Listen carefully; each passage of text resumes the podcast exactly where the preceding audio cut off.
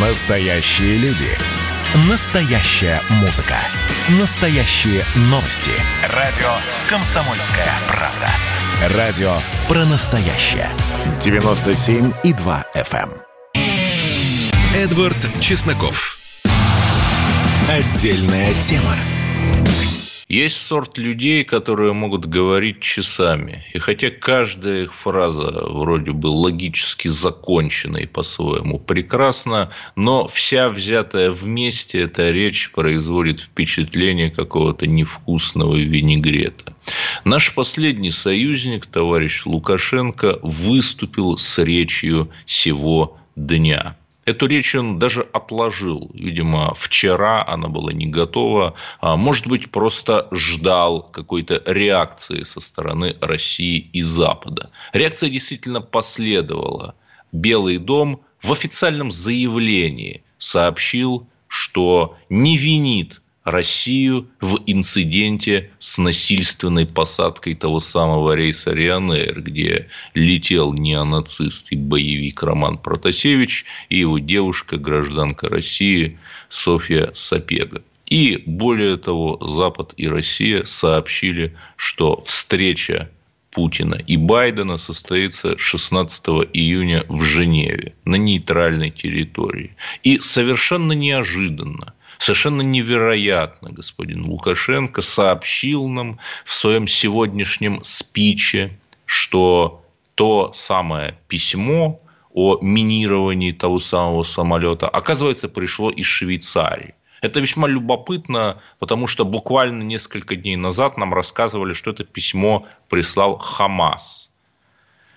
Ну, сейчас, видимо, про Хамас все забыли теперь Швейцария. Такое ощущение, что наш последний союзник специально делает все, чтобы сорвать эту встречу. В интересах непонятно кого. Вряд ли американцев. Возможно, европейских партнеров, потому что понятно, что 16 июня в Женеве будет идти речь, в том числе и о переделе сфер влияния в Европе, прежде всего в Восточной.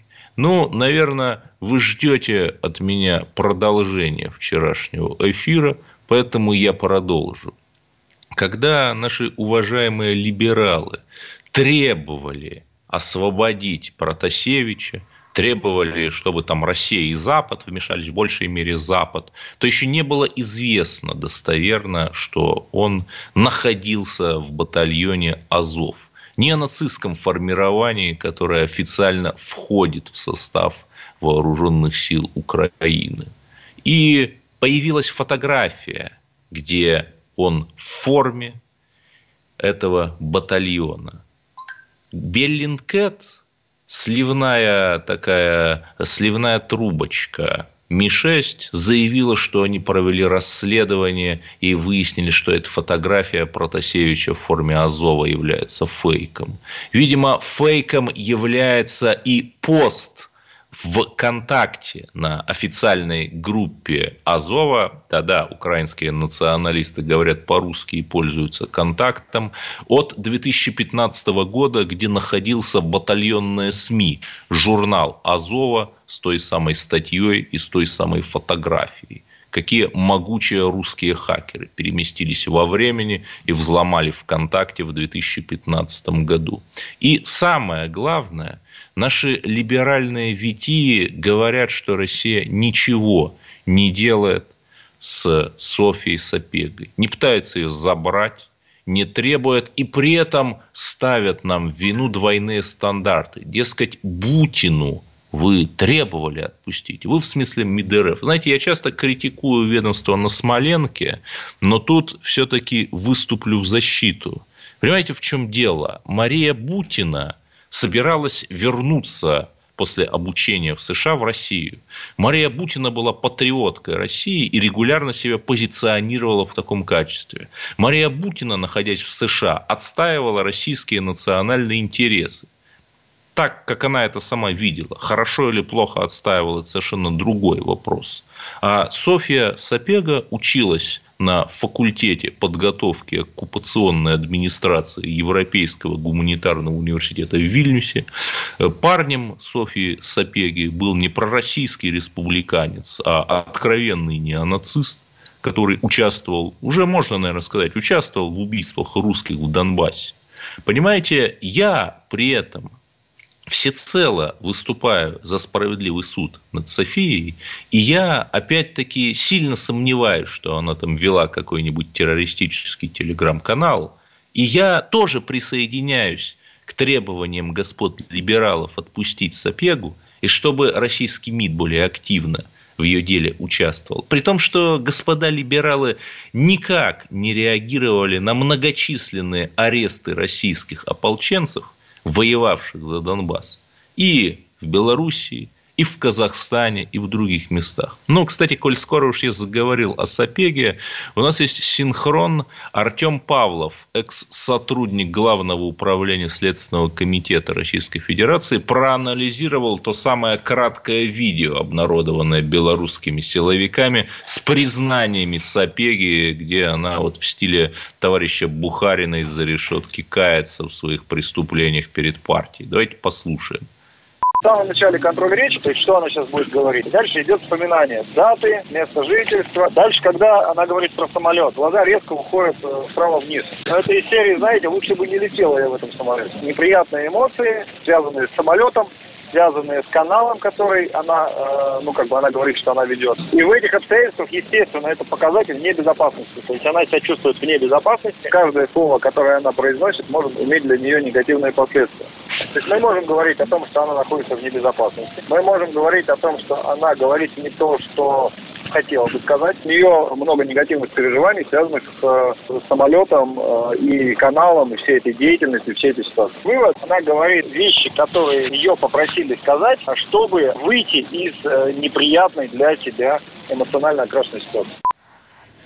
Давайте все-таки продолжим говорить о нашем последнем союзнике. Это же интересно. Мы ожидали, что Лукашенко ну, даст хоть какую-то информацию, подтвердившую бы необходимость таких действий, но кроме старой истории про АЭС, хотя АЭС спроектирована так, что на нее самолет может упасть, кроме старой истории про плохой Запад, мы, по сути, не услышали ничего нового.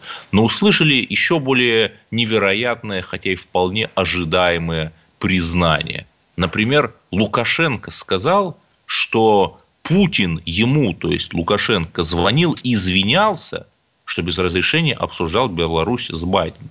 Подождите, но Путин, как наш президент, как президент великой державы, он не спрашивает чего-то разрешения, чтобы обсуждать судьбу все-таки не самого влиятельного мирового игрока, который к тому же стопроцентно зависит от российской экономической помощи. И более того, если посмотреть сайт Кремлин.ру, это же все открытые истории, там написано, что последний телефонный разговор с Лукашенко был 9 мая сего года. История с приземлением Ryanair и, видимо, какие-то переговоры России и Запада о переговорах в Швейцарии произошли сильно позже. Так когда же? Так когда же Путин мог звонить, по словам Лукашенко, ему и извиняться, если последний их разговор был почти три недели назад, а все, что последующее, случилось позже? Не знаю. Я бы что-нибудь пошутил касаемо Буратино и деревянного удлиняющегося носа, но, наверное, не буду. Остановлюсь на других синхронах. Кстати, у нас еще есть время. Давайте вот послушаем, что там наш последний союзник сказал. Как мы и прогнозировали, наши недоброжелатели извне, да и внутри страны, изменили методы атаки на государство. Они приступили множество красных линий, перешли границы здравого смысла и человеческой морали. Это уже не информационная война, это гибридная, современная война. Нужно сделать все, чтобы она не переросла в горячее. Они перешли от организации бунтов к этапу удушения. Идет поиск новых уязвимостей. И это направлено не только на нас – мы для них полигон, экспериментальная площадка перед броском на восток. А пробировав у нас, они пойдут туда. Хочу напомнить, что один известный экстремистский канал, который родился на белорусской проблематике, но не на нашей земле, уже вовсю работает против России, показав тем самым истинную цель западных стратегов. Да, в общем, плохой Запад э, самое хорошее, что хотя бы неплохая Россия. Так что же, может быть, Лукашенко заговорил об интеграции, о повороте на восток. Нет, ничего подобного. И очевидно, что эти его националистические амбиции снова будут оплачены доброй Россией. Ни слова про евразийскую интеграцию, хотя и как-то были намеки, что вот братская Россия защитит. Но как? И самое главное, какие же шаги официальный Минск сделал навстречу России? Может быть, как Башар Асад разрешил нам создать военную базу на территории Белоруссии. Может быть, как Нагорный Карабах повысил статус русского языка? Нет, ничего этого не было. Но более того, уже Россия столкнулась с проблемами. Например, в следующем блоке мы поговорим о том, как рейс Air France и Аэрофлота, комбинированный из Парижа в Москву, был приземлен и не вылетел из Парижа из-за того, что не смог пролететь вот тем самым новым маршрутом в обход Белоруссии. Оставайтесь на волнах радио «Комсомольская правда». Тема.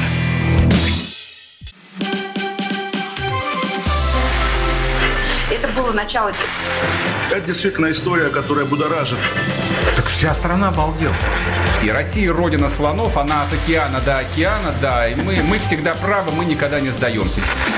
И самое главное, что же будет дальше? Комсомольская правда.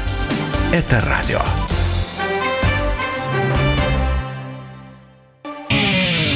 Эдвард Чесноков.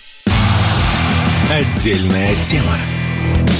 И подведу итоги предыдущего блока. Очевидно, что наш синеокий западный сосед ничего не сделает. Не откроет рейс Минск-Русский Симферополь в отместку за те закрытые рейсы, с которыми столкнулась Беларусь. Не сделает никаких шагов навстречу России, реальных, помимо братской риторики и новых кредитов. Не пойдет на новые шаги по интеграции. И самое главное, сохранит многовекторность. Он об этом прямо сказал, психологически наше общество готово стать новой частью Евразии, ее форпостом. Это цитата. То есть не мы станем, а мы готовы стать. Понимаете, я не сделаю эту работу, а я готов сделать эту работу, если мне ее заплатят.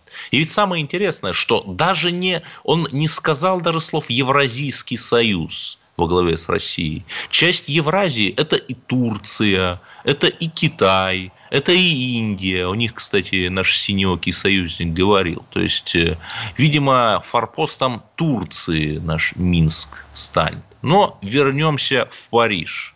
Сегодня Евгений Кафельников, э, занимающий в последнее время такую морально-релятивистскую оппозиционную позицию, написал, что его друг – находился в том самом самолете рейса 1154, вылетавший из столицы Франции в столице России, как раз в облет Беларуси по новому маршруту.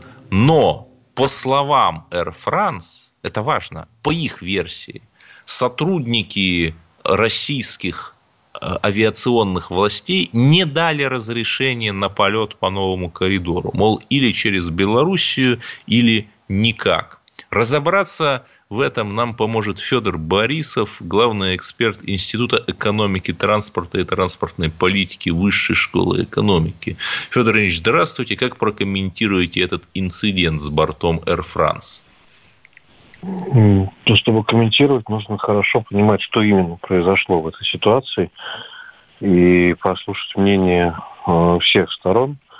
Э, какого-то умысла здесь пока видеть ну, как минимум рано, поскольку через час после этого рейса приземлился рейс из Амстердама авиакомпании КЛМ, которая, собственно, с Air находится в Альянсе. И э, никто этот рейс не задерживал, не переносил, летел он через Прибалтику.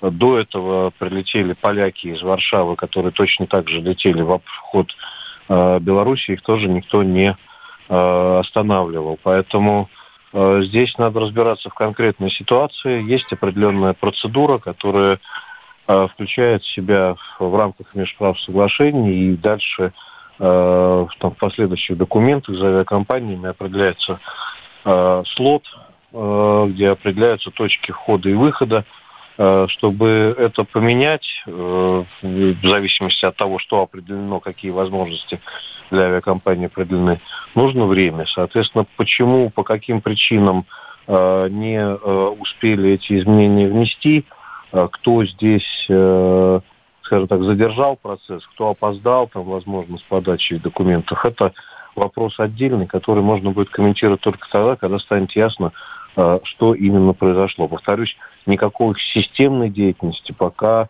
не происходит, потому что сегодня другие э, рейсы других авиакомпаний спокойно прилетали в Москву. С нами транспортный эксперт Федор Борисов и его взвешенная позиция. Если же перейти от частности к общему, то, Федор Андреевич, очевидно, что уже летят рейсы по новым правилам с запада на восток в обход Белоруссии, выполняя вот эту вот воздушную санкционную блокаду, введенную Евросоюзом. Можно ли ожидать, что из-за удлинения маршрута и, соответственно, повышения расхода топлива билеты станут еще дороже? Ну, это вполне естественно. Вопрос, вы понимаете, цена билета зависит не только от издержек, цена билета зависит от конкуренции. Э, сейчас вообще очень тяжело что-то оценивать в условиях пандемии и тех той ситуации, которая на рынке происходит. Э, но понятно, что в любом случае э, издержки авиакомпаний так или иначе, там, с задержкой или нет в одном месте или в другом, но ложатся на плечи пассажиров. Поэтому, безусловно, чем выше издержки, тем выше стоимость билета. Ну, то есть и пока что непонятно вообще, будет ли Россия игнорировать эти новые правила и настаивать, чтобы западные авиакомпании летели прежним маршрутом с Белоруссии, соответственно, с прежними точками входа в российское воздушное пространство, или, в общем, ей все равно? Вы знаете, ну, с точки зрения экономических интересов Российской Федерации, в общем, совершенно все равно, как летают западные авиакомпании. Более того, в каком-то смысле Э, пока западные авиакомпании себе несколько выстрелили в ногу, потому что до тех пор, пока российские авиакомпании могут летать через Белоруссию, э, то, в общем, получается, что их конкуренты из Европы просто летают дольше. То есть также такая а, же ситуация, которая... А вот это очень тонкий вопрос. А вдруг они вот зеркально ответят и скажут, мы вам запретим входить из воздушного пространства Белоруссии, а там через Прибалтику, пожалуйста. Такое может быть? Э, такое теоретически может быть, но надо понимать, что это, в общем, очень жесткая мера, которая вызовет э, справедливое удивление и немалое раздражение не только у России, а у Китая и в том числе, возможно, у Японии и Кореи, которые тоже, в общем, сейчас на данный момент спокойно летают через территорию Белоруссии планируют свои маршруты, исходя из э, оптимальных траекторий. Соответственно, э, это затронет и их интересы тоже, им придется тоже менять э, маршруты. Поэтому, в общем, это будет очень такой жесткий шаг, хотя, в общем, вполне логично. То есть, э, действительно, европейцы на данный момент, да, они очень сильно наказали белорусов. Белоруссия, конечно, является очень сильно пострадавшей в этой э, истории стороной. Но в то же время, конечно, это приводит и к к увеличившимся издержкам европейских компаний. С другой стороны, здесь справедливо сказать, что, дорогие коллеги, вы приняли, определили определенные санкции. Этот вопрос касается Белоруссии и вас. Но э, какое отношение имеют третьи стороны здесь, и э, с какой стати их надо вовлекать в, этой, в этой ситуации? То есть в данном случае речь идет не просто об экономическом паритете э, каком-то, а этот паритет, диспаритет возник в силу действий европейских властей, а не в силу какой-то там объективной ситуации или создания преференций внутри России. Поэтому этот вопрос очень непростой, и я, честно говоря, надеюсь, что это не произойдет. Вот если это произойдет, то, конечно, у нас наши авиакомпании уже, в свою очередь, очень сильно пострадают. Мы сейчас уже делаем очень большой трюк, облетая Украину. Это, в общем, удлиняет маршрут в зависимости от направлений от получаса там, до часа, и это очень существенная э, нагрузка на авиакомпании и на издержки. Э, а если придется летать э, в Афины через Вильнюс из Москвы, в общем, это... Да, это хорошая шутка при нынешнем, в нынешнем контексте, да, Афины да, через да. Вильнюс. Вот, так что будет, будет в общем, очень, очень такой, очень, очень, очень, очень большой круг. Э, и, соответственно, это приведет к еще большим издержкам э, российских авиакомпаний. Повторюсь, Россия в данном случае является страной э, никак не задействованной в этом конфликте. А Поэтому... возможно ли, у меня тоже вопрос к Федору Борисову как транспортному эксперту, что Запад применит более жесткие санкции к Белоруссии, например, запретит ей железнодорожный транзит э, в, к прибалтийским портам или железнодорожный транзит там, из Бреста до Варшавы, такое возможно? Вы понимаете, в условиях э, политического противостояния, когда политическая повестка дня начинает доминировать над экономической, а иногда и просто над здравым смыслом, возможно теоретически все, но здесь мы находимся в такой неблагодарной э, роли гадателей. А вот с точки зрения реалистичности и последствий перекрытия железнодорожного транзита, ну, я думаю, что это очень мало э, вероятно, поскольку это будет очень большим ударом, в первую очередь, по самим европейцам. То есть э, э лететь в Белоруссию можно, объехать Э, Белоруссию ну, да. по железной дороге при закрытой Украине как-то уж совсем тяжело. Вот, поэтому здесь, э, конечно, это будет еще более серьезный удар по собственной экономике для европейцев. И думаю, что они этот вариант э, всерьез рассматривать не будут, ну только если какая-нибудь будет совсем уж э, дикая эскалация напряженности между странами. И так-то, в общем, те меры, которые принимаются, они достаточно жесткие. Если, не дай бог, закроют еще полностью для всех э, польско-белорусскую воздушную границу, то это будет, в общем, э, такое большая неприятность для всех, которая вовлечет в дискуссию и третьи страны, такие как Россия, Китай и остальных заинтересованных. Еще в плане возможной продолжительности этих санкций была история с Катаром, когда арабские страны обвинили его в финансировании терроризма. Четыре года назад тоже ввели санкции, прекратили транспортное сообщение, авиарейсы прекратили. И при этом это как-то все сойдет на нет. Вот можно ли спрогнозировать, что и нынешнее авиационное обострение с Белоруссией тоже сойдет на нет? Потому что Запад же в конце концов не хочет, чтобы э, Минск ну слишком уж сильно принял приникал к России и зависел от нее?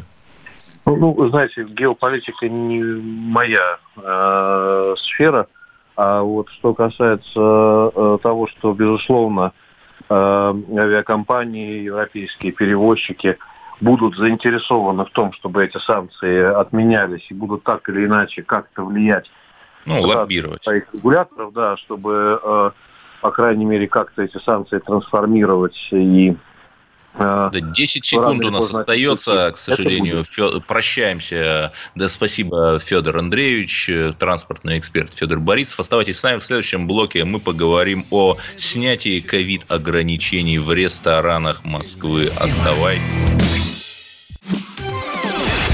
Радио «Комсомольская правда» – это настоящая музыка. Я хочу быть с тобой Напои меня водой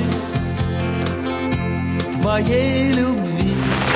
На тебе, как на войне, а на войне, как на тебе. Настоящие эмоции. Это то, о чем я, в принципе, мечтал всю свою сознательную жизнь. И настоящие люди. Мы ведь не просто вот придумали и пошли на полюс. Мы к этой цели своей, ну, лет 10 готовились, шли. Радио «Комсомольская правда». Живи настоящим. Эдвард Чесноков. Отдельная тема. Но не будем уподобляться турбопатриотам, которые истово обсуждают западную повестку и говорят только о международной панораме, разумеется, исключительно плохо. Перейдем к внутрироссийским новостям. Буквально вчера мы обсуждали с вами якутский почин, когда глава республики Айсен Николаев захотел сделать вакцинацию обязательной, а для тех, кто не захочет вакцинироваться, юридических лиц ввести штраф за отсутствие уколовшихся сотрудников от 200 до 500 тысяч рублей. После возмущения и звонков журналистов, в том числе и мы, очень пытались получить из официального Якутска комментарии, но они отклонили наши пресс-запросы. Из записи на сайте правительства Республики Саха-Якутия исчезло слово «обязательное», просто вот мы ускоряем темпы вакцинации. И сейчас Владимир Путин высказался на эту тему вакцинации. Слушайте, что же он сказал. Еще раз хочу обозначить здесь свою позицию. На мой взгляд, вводить обязательную вакцинацию нецелесообразно и нельзя. Граждане должны сами сами осознать эту необходимость. Понять, что если они не сделают прививку, то могут столкнуться с очень серьезной и даже смертельной опасностью. Особенно это касается людей старших возрастов. Ну, вот опять, главный либерал и главный европеец – это наше правительство, тогда как на Западе уже всерьез поговаривают о необходимости обязательно вакцинироваться и так далее. Причем, что хорошо, например, в Москве, что, во-первых, можно в любом торговом центре вакцинироваться, это я еще раз повторю, если кто-то не знает, в Афимолле, там, в других торговых центрах, просто приходишь, вакцинируешься. И самое главное, что мы делаем не только кнут, но и пряник. Например, мэр Москвы Сергей Собянин предложил в ресторанах создать специальные зоны ковид-безопасности для людей, которые уже вакцинировались. Таковых довольно много. В одной Москве свыше миллиона, по всей России свыше 10%. И вот это 8 800 200 ровно 9702 я и предлагаю вам, дорогие радиослушатели, обсудить в прямом эфире. Жду ваших звонков. Как вы относитесь к этой идее создать в ресторанах зоны, свободные от коронавируса, где могли бы сидеть только именно те, кто привился от COVID-19. И опять-таки посмотрите, насколько наш подход мягче и гуманнее западного, да и, в общем, восточного. Там в Германии, например, в моей любимой, регулярно, да, пока что там отдельные депутаты от лево-зеленых партий это говорят, но, знаете, учитывая, что это сейчас мейнстрим, то это может получить и законодательное оформление, особенно учитывая, что, скорее всего, партия зеленых победит на предстоящих в Германии выборах сей осенью, если посмотреть на рост э, ее электоральной популярности. У нас не хотят пускать, например, в рестораны только вакцинировавшихся. Нет, пускать всех, но просто если это большой ресторан, пусть сидят в отдельном зале. Те, кто вакцинировался и имеет сертификат. И это на самом деле прекрасно, потому что с одной стороны мы так, опять-таки, не кнутом, а пряником стимулируем людей вакцинироваться, а с другой стороны помогаем малому и среднему бизнесу, потому что хотя обороты вот у всех этих сетей питания, как правило, небольшие, не сравнить с сырьевыми гигантами, но людей там работает много. То есть, это и рабочие места, и налоги, и способы релаксации. 8 800 200 ровно 9702. Ждем ваших звонков. Что вы думаете об этом предложении? Готовы ли вы ходить в рестораны, где будут специальные зоны только для тех, кто вакцинировался? Я напомню, что когда лет 7-8 назад запрещали курилки в ресторанах, запрещали зоны для курящих, чтобы люди курили на улице или на верандах, что, в общем, тоже полузапрещено, то сколько же было криков. Ах, как угнетают наш малый бизнес. А теперь оказалось, по прошествии семи лет, что этот самый бизнес лишь расцвел, что этот самый бизнес лишь э, укрепился и самое главное стал более цивилизованным, потому что когда даже на европейских курортах до ковида приходишь, там бывало и дымят. И ты вот сидишь и чувствуешь, как твоя одежда пропитывается этим запахом. Ужасно, конечно. Россия сейчас главная европейская страна. Нам дозвонился Андрей из Владимира. Ваше мнение? Здравствуйте. Вот мое мнение такое личное. Э, извините, конечно, я волнуюсь. Ну вот сейчас э, всеми же признано, что, что даже привившийся человек может быть, быть переносителем этой заразы. А где гарантия, что у него он, сидя в отдельном зале, не пойдет в отдельный туалет? Как с этим делом? Ну, вопрос очень простой. Маски, которые защищают, если человек болеет от заболевания окружающих, перчатки одноразовые. Я не вижу ни одной причины не носить с собой одноразовые перчатки и надевать их хотя бы на одну рабочую руку, когда ты, например, идешь в комнату принцессы. В общем, спасибо. Давайте послушаем следующего.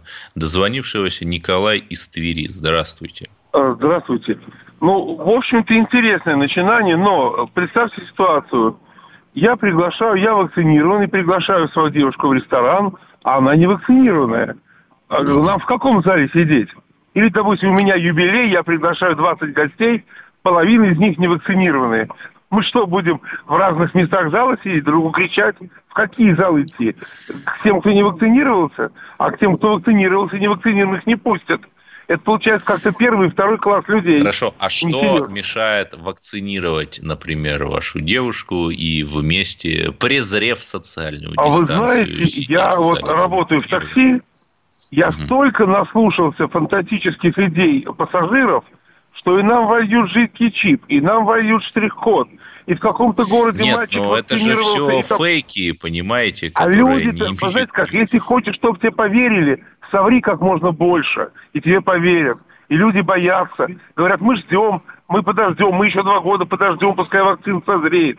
Поэтому Нет, ну, так и Путин вакцинировался, и президенты да. вакцинируются, и дочь Путина вакцинировалась. Понятно. Понимаете? Вот я вакцинировался, темные... я совершенно... Вот мне 64 года, я пошел 1 апреля в День смеха, сделал первый укол, а 22 апреля, в день рождения Ленина, сделал второй укол. И никаких последствий. 64 ну вот, года. Шикарно вот себя чувствую. Же. Отлично же, да?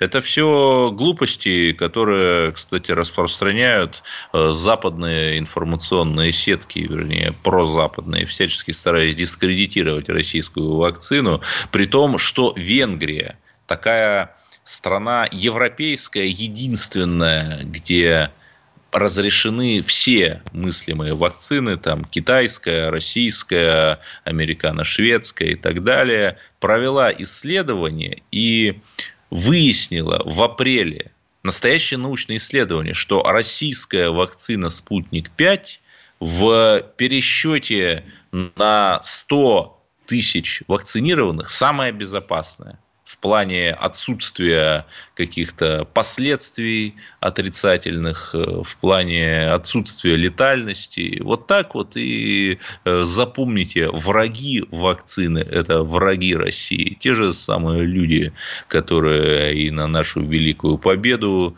как выражается президент, подхрюкивают, и другие наши достижения пытаются опорочить, возвращаясь к тому, о чем я говорил вчера, о том, что отдельные особо одаренные представители российской элиты продолжают финансировать даже не западных, а восточноевропейских националистов и закономерно их настигает фиаско. Эти националисты кидают их на те самые деньги, которые им дали. Например, есть такой Андрис Гулянс. Надеюсь, я правильно поставил ударение, сын бывшего главы Верховного суда Латвии. Того самого Верховного суда, который запретил проводить референдум о статусе русского языка.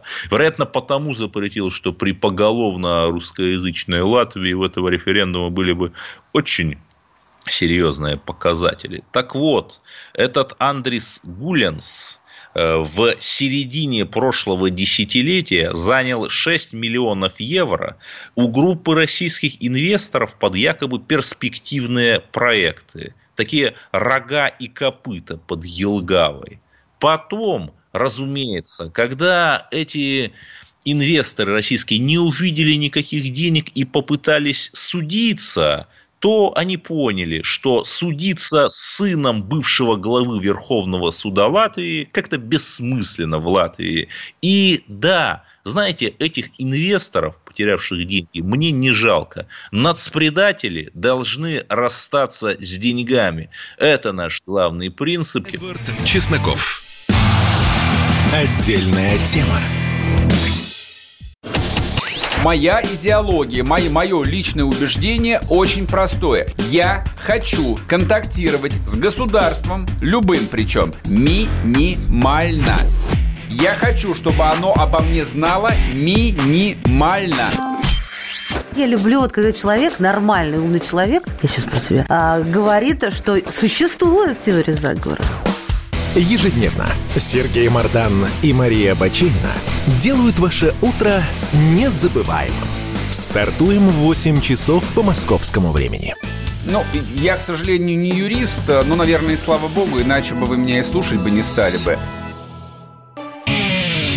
Эдвард Чесноков. Отдельная тема. Я напоминаю вопрос дня. Согласны ли вы ходить в рестораны, где будут специальные зоны для ковид-вакцинированных? Александр как раз из Москвы, это инициатива московских властей, до нас дозвонился. Здравствуйте. Здравствуйте. Ну, еще раз говорю, меня зовут Александр. Я, допустим, вот против такого, что как бы Собянин предлагает сделать рестораны это отдельный зон для прививших и не прививших. Уже на людей разделили на три части. Дальше уже куда, куда еще разделять. Вы извините, вас очень плохо слышно. Или что-то сделайте, или мы будем вынуждены отключить. Да, да. Слышно? Я, допустим, против, чтобы были раздельные зоны в ресторане, вакцинированные, не вакцинированные. Уже людей на такие слои разделили. Уже злость друг на друга такая, что дальше некуда. Куда их делить людей? что-то Спасибо, я вас понял. Мне кажется, что людей все-таки на разные группы делят леволибералы, когда с одной стороны говорят, что якобы мужчины угнетают женщин, хотя кому отдавали, я еще помню в моем детстве, мужчины отдавали зарплату рабочие. Ну, вопрос очевидный, женам отдавали. И с другой стороны нам рассказывают о генетическом мусоре, намекая на государство образующий народ, иные либеральные витии. Вот э, как раз они а не мы, нас разделяют. Мы-то русские люди добрые, люди всех любим. Но давайте послушаем эксклюзив «Комсомольской правды». А что же о ситуации с Навальным, Белоруссией и вообще думают в Бундестаге. Я дозвонился до депутата Бундестага от партии «Альтернатива для Германии» Антона Фризена, русского немца, и вот что он мне рассказал. Слушаем. Но при этом Германия устами ее системных политиков страшно критикует Россию, за какие-то притеснения, как они пишут, против господина Навального, вот тоже нашего оппозиционера. И при этом сами они собственную оппозицию притесняют. Как же так? Ну, собственно, это является доплытый стандарт, как в Германии говорится. То есть тут, тут, тут, тут э, Двойные не один масштаб, масштаб э, предъявляется ко всем, а все-таки видно разные мерки. И в, в том числе, и что касается Беларуси, И, что касается Украины, кстати, мы тоже видим ту же самую тенденцию. Да, если, например, в Украине преследуются журналисты, закрываются оппозиционные телеканалы и так далее, то немецкое правительство против этого ничего вроде бы не имеет и ничего против этого и не говорит. И с другой стороны, видно, да, когда похожие случаи все-таки случаются в Беларуси или в России, то, конечно, это уже да, производит шквал критики. Ну и самое главное, можно ли надеяться на какие-то изменения в российско-немецких отношениях после осенних выборов в Бундестаг, после которых будет назначен новый канцлер? Я думаю, что изменения будут, но я просто сомневаюсь, что они будут к лучшему. Э, дело в том, что самый реалистичный, реалистичный вариант это все-таки правительство, которое будет состоять из ХДС ну, партии э, Меркель. зеленых. Да, партии Меркель и Зеленых. А Зеленые – это русофобская партия Германии. Да? То есть, что касается м, политики против России, то они стоят на самом первом месте в Германии, это уже однозначно. И я думаю, что высокая вероятность, что придет к этому правительству. И плюс Зеленых в этом случае будет Министерство иностранных дел. Министр иностранных дел будет, я думаю, высокая вероятность от Зеленых, может быть, даже канцлер. Это было бы, наверное, еще хуже. В общем, э, к сожалению, пока мало надежд на изменения к лучшему. Понял вас. Но все-таки есть небольшая надежда. Обе правящие партии, пока еще правящие в ФРГ, выступают за «Северный поток-2». То есть, видимо, они стремятся завершить его, пока еще обладают полной властью до осенних выборов. Да, это так. И плюс, эм, что, конечно, позитивно, что американский президент Байден все-таки э, фактически высказался против санкций, ну или новых санкций против, против Северного потока-2. И я думаю, что это, конечно, тоже влияет э, однозначно тоже и на немецкое правительство. И э, я думаю, что, что само строительство уже довольно скоро закончится. Все-таки, я думаю, 95% уже, уже построены. То есть э, я думаю, что Северный поток-2 уже не, не сможет остановить никто, и не США, и даже не зеленый. Да, и заключительный вопрос. Сейчас в центре мирового внимания снова Белоруссия. Вот как бы вы прокомментировали ситуацию в этой стране? Ну, ситуация, нужно сказать, что в последние месяца все-таки немножко угомонилась. Количество демонстраций, число демонстрантов все-таки пошло вниз. Это первое, какой-то процесс. И Лукашенко, то есть, был все-таки э, инициирован. Я думаю, это случилось, конечно, и в связи с давлением на него с России, с российской стороны.